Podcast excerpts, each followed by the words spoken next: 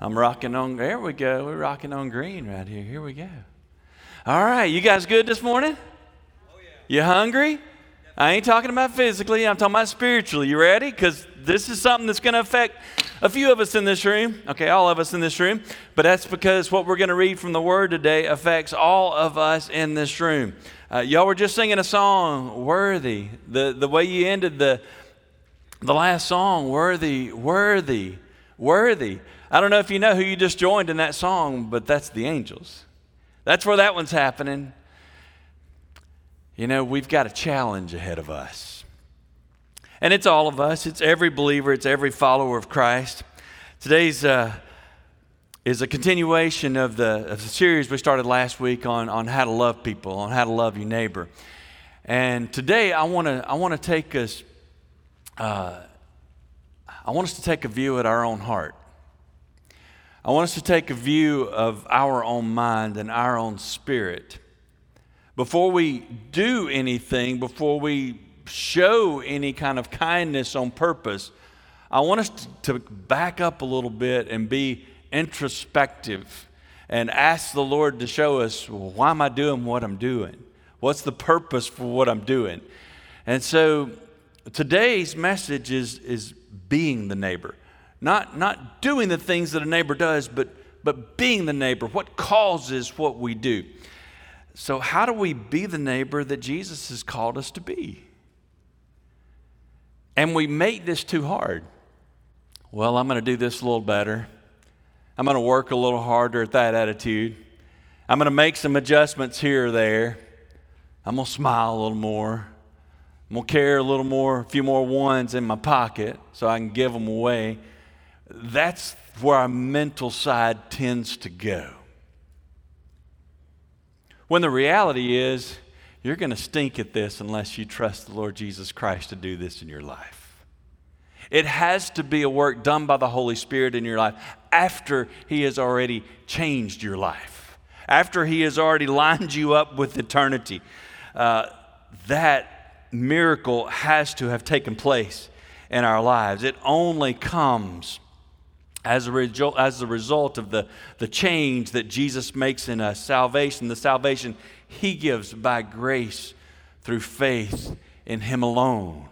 That's the only place it can start. It's the place where you want it to come from. It's the place where you want it to come from when you first become a believer.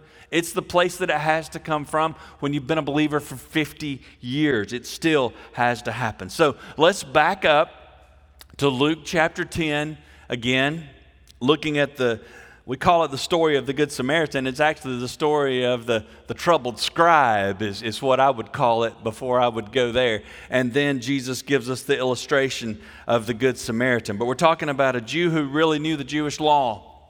He was a scribe. He was, he was if you will, uh, writing the scriptures from, from one copy to another. So he knew it well. And he asked Jesus this question, what must I do to inherit eternal life? Now, that sounds super familiar, but then he responds to Jesus. He actually gives Jesus his own words back from the Old Testament, from Deuteronomy chapter six and Leviticus chapter nineteen. He quotes these words in Luke chapter ten, which we know as Matthew chapter twenty-two, because Jesus is asked, what are the greatest commandments? And he gives exactly the same answer.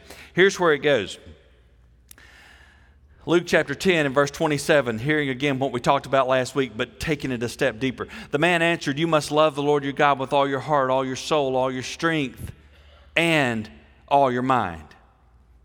And love your neighbor as you love yourself. So, just an easy illustration that I think that uh, you will get. It helps me out just a little bit. But the most important thing in our life is the vertical aspect. It's us and Jesus. It is the most important part. It is the love the Lord your God with all your heart, soul, mind, and strength. And I'm just telling you, nothing's going to happen, nothing good, nothing righteous. Uh, being the neighbor is not going to happen without the vertical peace in our lives. Once we have that vertical peace, then we have to figure out how to add the horizontal peace. And you don't just take this one and turn it. You take this one, and then God begins to work through you. so that other people can see him. It's the horizontal side that has to happen in every one of our lives. This has to happen. And then when this happens, this is what we're called to do. It's the beautiful picture of what Christ did for us on the cross. It's the way that we love people in a Christ-like way. The two pieces are not in, in, independent of each other, because the second is dependent on the first. Without the horizontal, I mean, without the vertical, the horizontal will never take place. We don't do what we do in order to get or inherit heaven. That was the struggle with the heart of the guy who knew the law so well, but it had not affected his heart. We do, however, love people because we've received that grace in him. Because of the vertical, the horizontal then happens. Keep that in your mind. Don't let that go. That needs to be part of who we are. So how do how do we, how do I be, how do I become that kind of neighbor? Well, it starts here. It starts here. It starts in our very spirit. It starts in our, our soul after we have been transformed, changed by the Holy Spirit. Now, let's start simply with the way we treat our neighbors. Right attitudes. Why we do what we do. Being right in our heads and right in our hearts by the power of Jesus that then leads us to do actions that are spiritually, Christ-like, appropriate. Now, what if we start loving our neighbor and being the neighbor by just learning to love people? By learning to meet people where they are.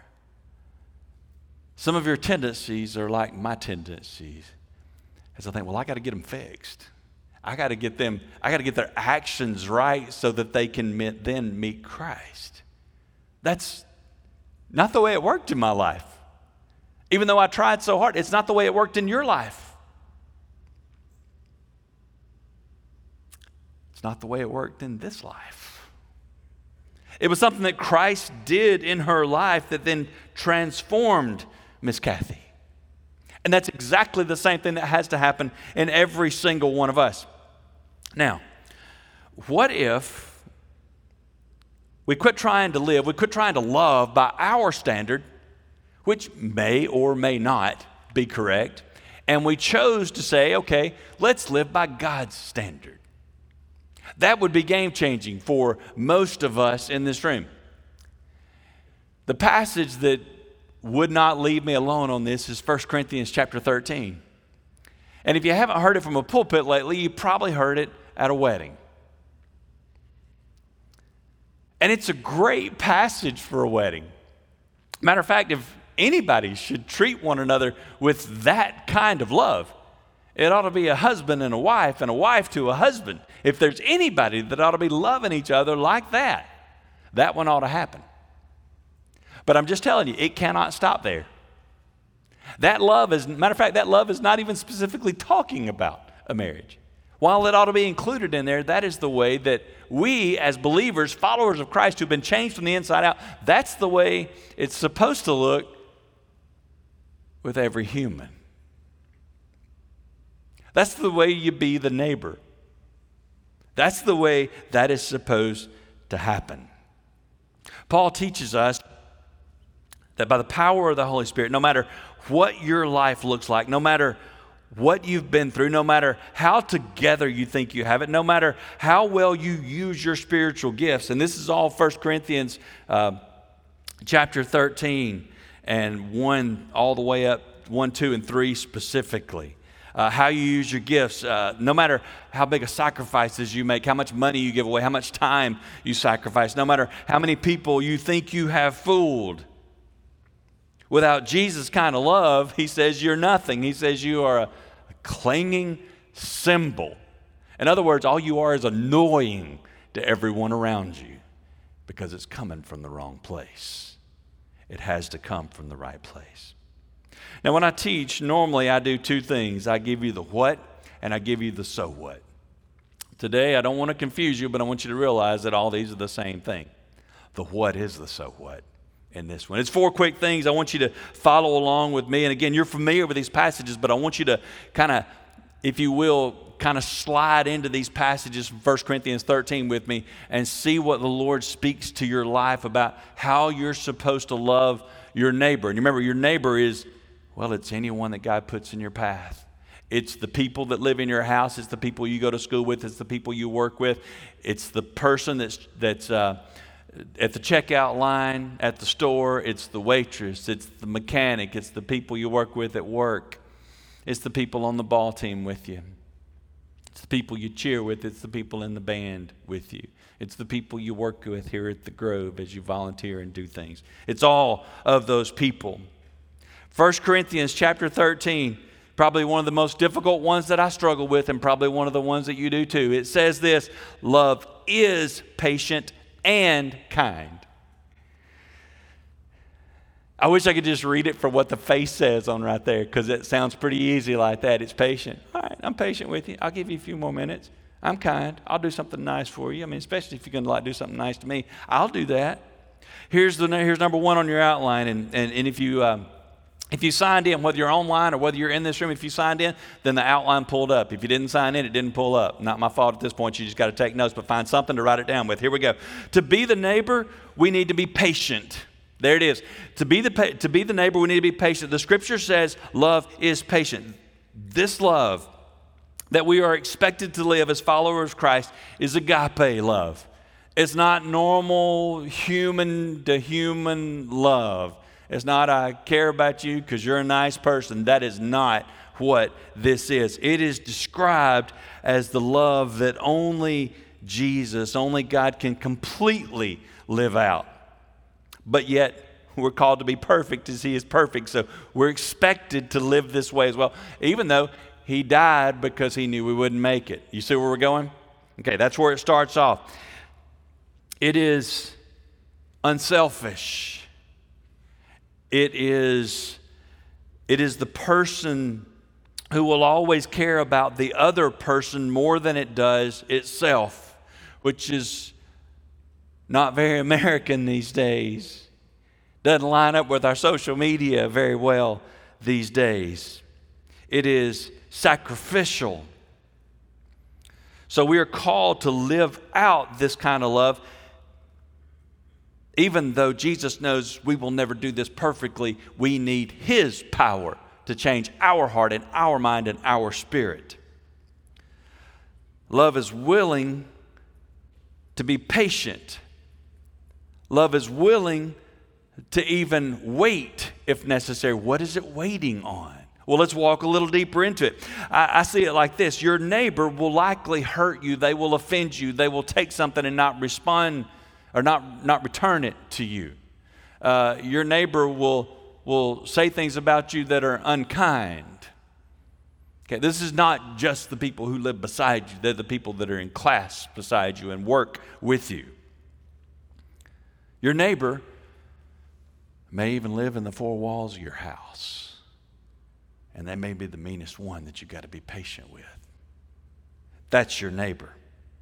Our human nature, when they do what's wrong, wants to get them back as soon as possible. That's the human nature. That's not the Christ-like nature. But according to Paul in Galatians chapter five, patience is not just something that he tells us is a way to love. Patience is part of the fruit of the Spirit. It is part of who we're created to be when we're in Christ Jesus. It is Holy Spirit driven. And, and God... I love this because the scripture makes it so clear in our lives. He is patient.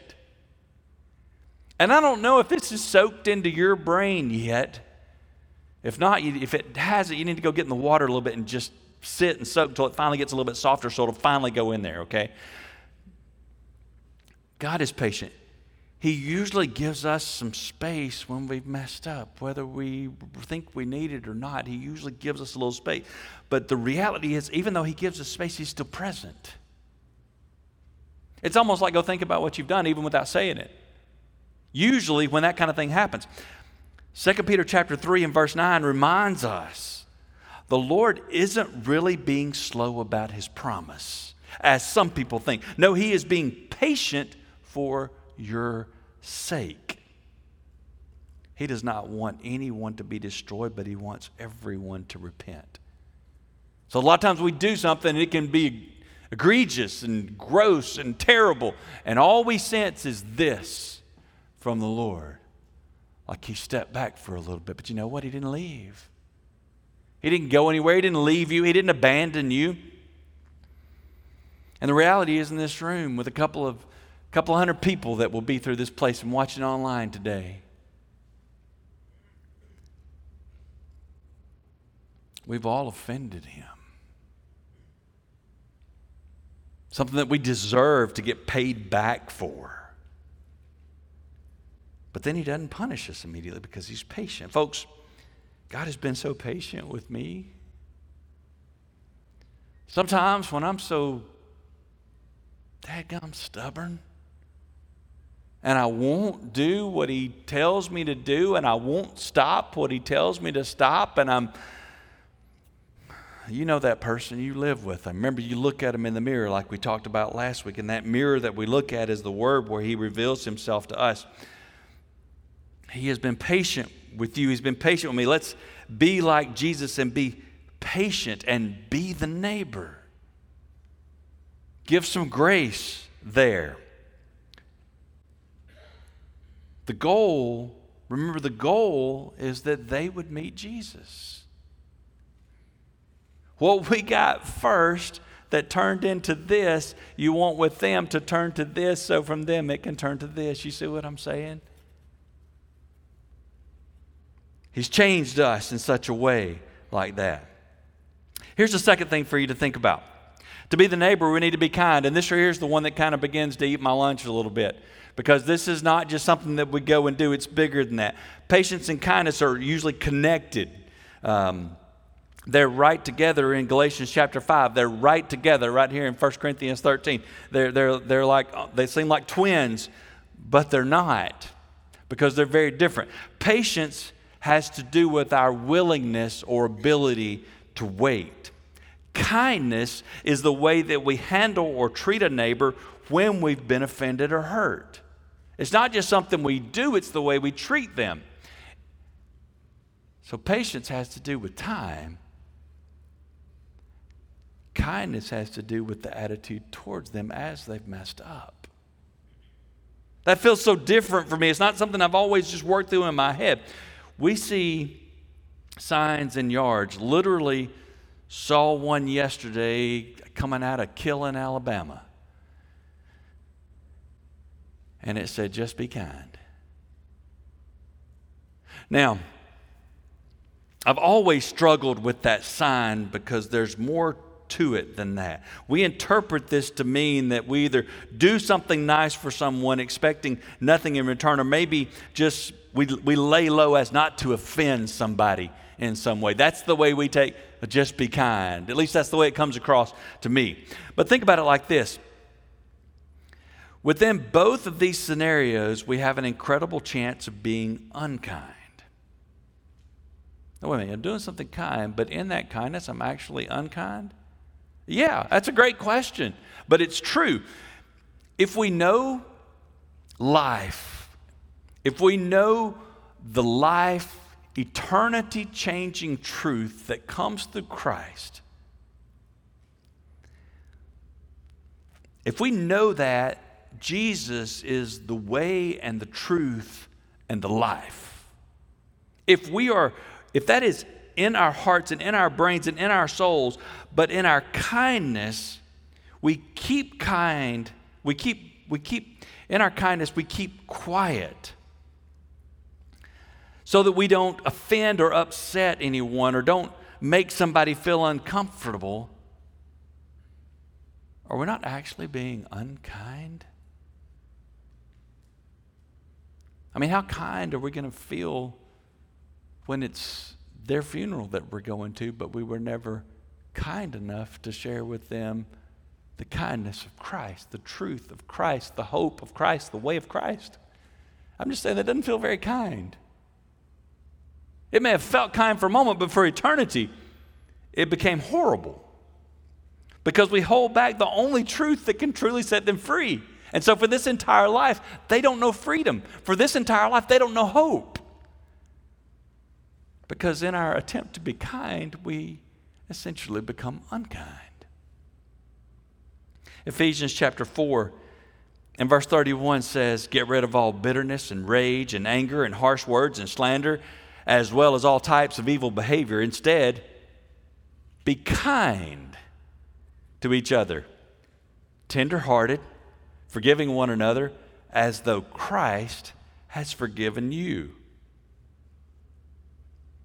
We are to be kind like Jesus, speaking the truth in love, making sure that's where it comes from. First Corinthians chapter thirteen and verse four, if you go on, it says this, the, the second part of verse four says, "Love is not jealous or boastful or proud or rude. It does not demand its own way. It's not irritable. And it keeps no record of being wronged." All right, so here's number three. To be a neighbor, we need to forgive. It's easy. Anybody can forgive, right? I mean, we do it every day. At least we're called to do it every day. If you go through the first part of this verse, it says jealous. We're not supposed to be jealous or proud or rude or demanding or irritable. And clearly, he's just saying, don't be that person. Do not be this person. Be this person. Be the, be the one who keeps no record of wronged. Now, I don't know if you notice where we're going. It's in First Corinthians thirteen. We're doing with all things it says to do. We're not even hanging out with the things that it says don't do. Throw away the mental or the physical list that you have of the people that have done you wrong. I hear it frequently. I hear somebody say, "Well, they just made the list. The list of people that I'm never going to care about anymore. The list of people that are, well, I'd hurt if I had a chance. The list of people that, well, they ain't right. The list of people that took something that didn't belong to them. The list of people that said something. The list of people that did something to my kid. The list of the teachers. The list of the bosses. You know, the list." You don't have to write it down because we ain't never going to forget it.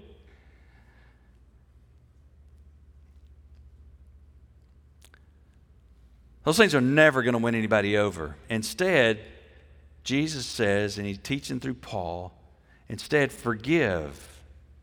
If anybody offends you, go to that person. Give them the benefit of the doubt. Just like Jesus has given us that same, the new, the, that's easy for you to say, just not for me. The New Living Translation says this so well. It says, keep no record of being wronged. Keep no record of being wronged. It doesn't make a list, and it won't keep a list going. But you did this to me. But you hurt me. But you've done this so many times. Love, as hard as this is to say and think and do, love does not keep a list of the you did me wrong list. Warren Wiersbe, one of my favorite theologians, said like this. Said he once knew a man who actually kept a written list of the rotten things people had done to him. A pastor heard this from one of his people. He also said that the man was one of the most miserable people he had ever known. Now hang on to this. This is important, okay? This may be worth your day if you'll just hang on to this. It could change your life. Many people keep mental lists of the slights they have suffered.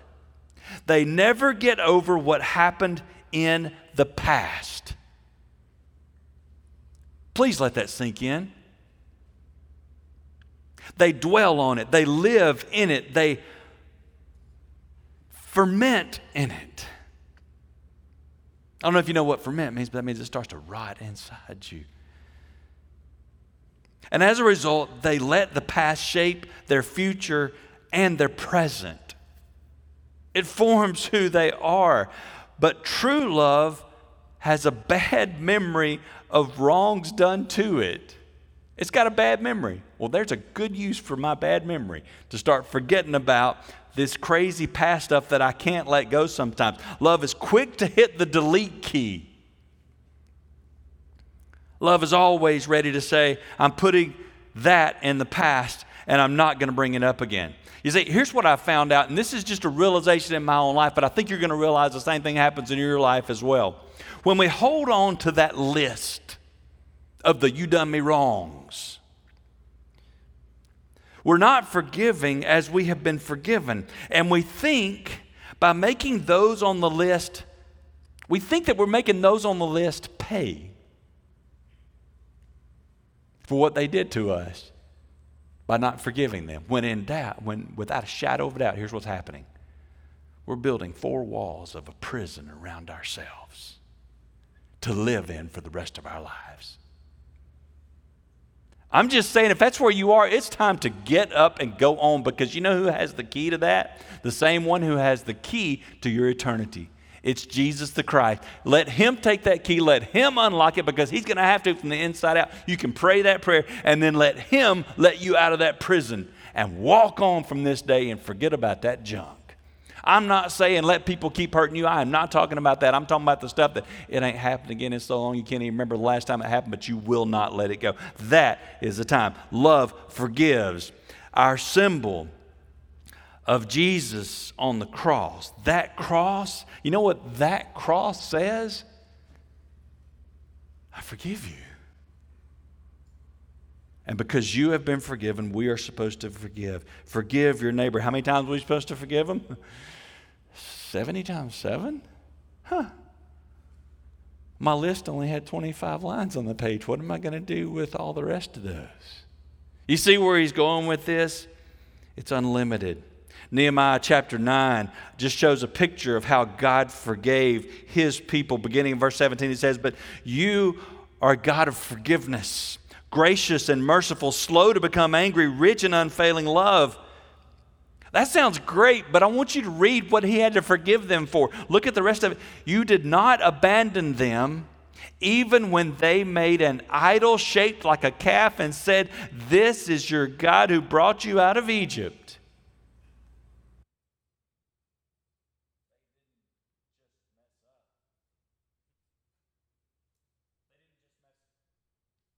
Can y'all still hear me? There we go.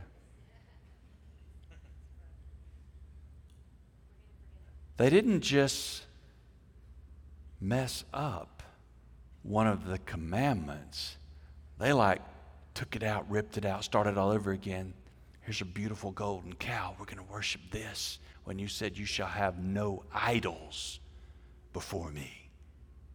And they chose to worship him. But yet, in who he is and what he did, he completely forgave, as he does us. There's only one that he won't forgive, and that's not trusting him by grace through faith. It doesn't matter what you've done in this place. Some of us in this room need to forgive ourselves, because Christ has already forgiven us because we ask him. And that's what he knows. It's what he did. It's what that blood was shed for. But we forget about that. I'm just telling you, I'm so glad that Jesus doesn't keep a list of all the sorry things I've done. I'm just glad that mine aren't published in Scripture. Theirs are. Yours is not. Mine's not. We might be able to relate to them, but that's not exactly the... Your name's not in there. Be the neighbor. Forgive like Jesus. First Corinthians thirteen and verse six says, "It does not rejoice about injustice, but it rejoices whenever the truth wins out." He goes on, he says, "Love never gives up. Love never loses faith. It's always hopeful, and it endures through every circumstance." Now, the one on being kind got me. The one on being patient was a problem. The one on forgiveness, a constant thing that I have to deal with all the time. This one, I didn't understand this one, and I started digging into it, and I found a word I didn't know, and I started digging into it in the Hebrew. But number four is this: to be the neighbor, we need to protect. Now, what in the world does it mean to protect? I was originally reading this in the New International Version, It's where I, I remember seeing this verse the first time. Love protects. I remember the first time I memorized First Corinthians thirteen, it says love always protects. And then I started reading, and everything else says it like I, I read it here in the New Living Translation. Love never gives up. It never loses faith. Never always hopeful. It endures through all circumstances. But the N I V gives us a picture in this that I, I think we miss in a lot of places. It's the Greek word stego, S T E G O. You can go check it up. You can Google it in the Greek. It's kind of interesting. It literally means to endure or to cover or to protect. But what does that mean? Is that like eagle's wings where I'm protected underneath that? That's what came to my mind. It's what I always thought. Is that the protection that he's talking about? But it's not. He's talking about a way that we are to love other people, the way that Christ loves us. But what does that mean when it says protect? Does that mean we're just looking out for them? We got their backs? Is that what that means? It's actually so much bigger than that. Here's what it means. It looks out for your neighbor. The idea is that while neighbors will do offensive and messed up things to us, we don't, we don't give up on them. That's part of the protection. We don't give up on them. We don't lose faith in them. We protect them. And then as I kept reading, I found this one other part of stego that I had never realized before, even studying this word over and over again. You're protecting them from shame. You see, it's easy to see what's going on. You remember the, the thing about the, the splinter and the stick? You know, we tell somebody, they got, man, you got something bad in your eye while we're sitting here, and ours looks more like this, you know? We got a log in our eye, they got a little bitty tiny splinter. We're protecting them from shame. People don't come to Jesus because he shames them. I didn't come to Jesus because he shamed me. I didn't come to Jesus because he said, you're the sorriest thing I've ever seen on the face of this earth. And I'm like, well, I'll take some of that. Do you say we're not, that's not the human side of us. That's not the way our hearts work. If you want somebody to love you, you're not shame on you. You're terrible. You're the worst neighbor. You're the worst sister. You're the worst wife. You're the worst husband. You're the worst brother. You're the worst.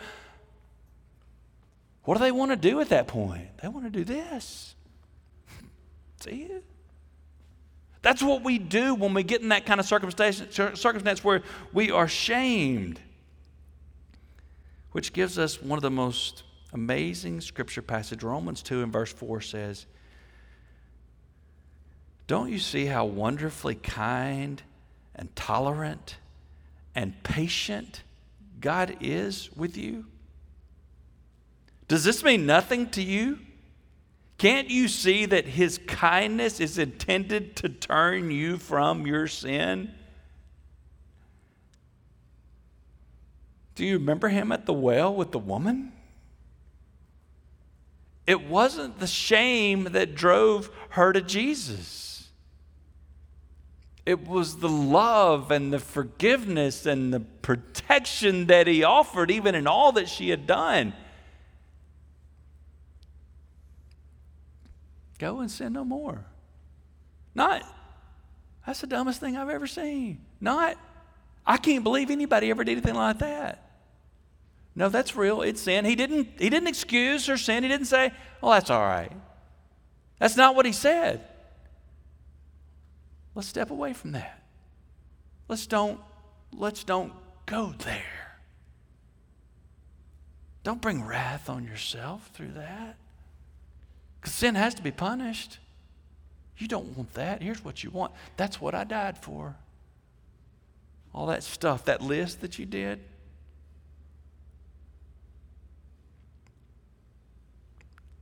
Let the Holy Spirit help you become patient. Let the Holy Spirit help you become kind. Let him help you learn to forgive, and let him help you learn what protecting someone truly means. These are, if you will, heartitudes, attitudes of how we stop closing the doors of opportunity before we have, ever have the opportunity to begin opening one with someone.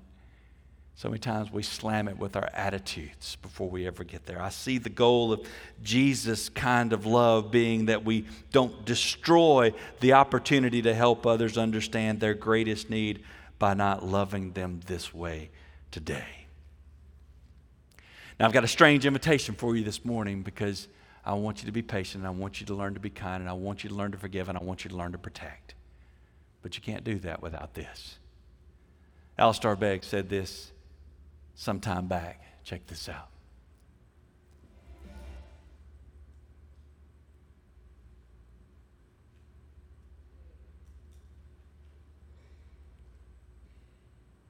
If you answer that, and if I answer it in the first person, we've immediately gone wrong.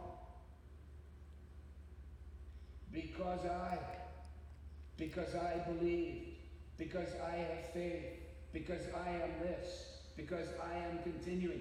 Loved ones, the only proper answer is in the third person, because he, because he. They think about the thief on the cross. And what an amazing, I can't, I, I can't wait to find that fellow one day to ask him, how did that shake out for you? Because you were, you were, you were, you were cussing the guy out with your friend. You've never been in a Bible study, you've never got baptized, you never, you didn't know a thing about church membership, and, and yet, and yet, you made it. You made it. How did you make it? That's what the angel must have said, you know, like, what are you doing here? Well, I don't know. What, what do you mean you don't know? Well, like, because I don't know. Well, you know, uh, did you? Excuse me, let me get my supervisor. We go get the supervisor in here. So, wait, just a few questions for you. First of all, are you are you are you are you clear on the doctrine of justification by faith? The guy said, I've never heard of it in my life. And and what about? Uh, let's just go to the doctrine of Scripture immediately. This guy's just there, and eventually, in frustration, he says, "On on what basis are you here?" And he said, the man on the middle cross said, I can come. Now, now that's the, that is the only answer if you were to die tonight. I want you to stand where you are. If your salvation is based on anything, if what you're trying to do, if the kindness you're trying to show, if the, the patience you're trying to show, if the forgiveness you're trying, if the protection you're trying to offer, if any of that is based on what you have been able to do, you're missing the whole thing. The reason you are able to walk into the presence of Jesus Christ is the grace of the man in the middle. And that's it. It's time for us to quit trying to do this on our own, because we can't. You may be at this spot and you've never trusted Jesus like that, and you need to know about the man in the middle. Come catch Drew, come catch me. Let's get this thing settled. If you're struggling with loving your neighbor, or you just got something going on in your life and you've got to get it off your chest, take it to Jesus. That's what this altar is for right now. Would you pray with me? Jesus, we need you. Don't let us hold back in any way. In your holy name we pray. Amen. You come right now.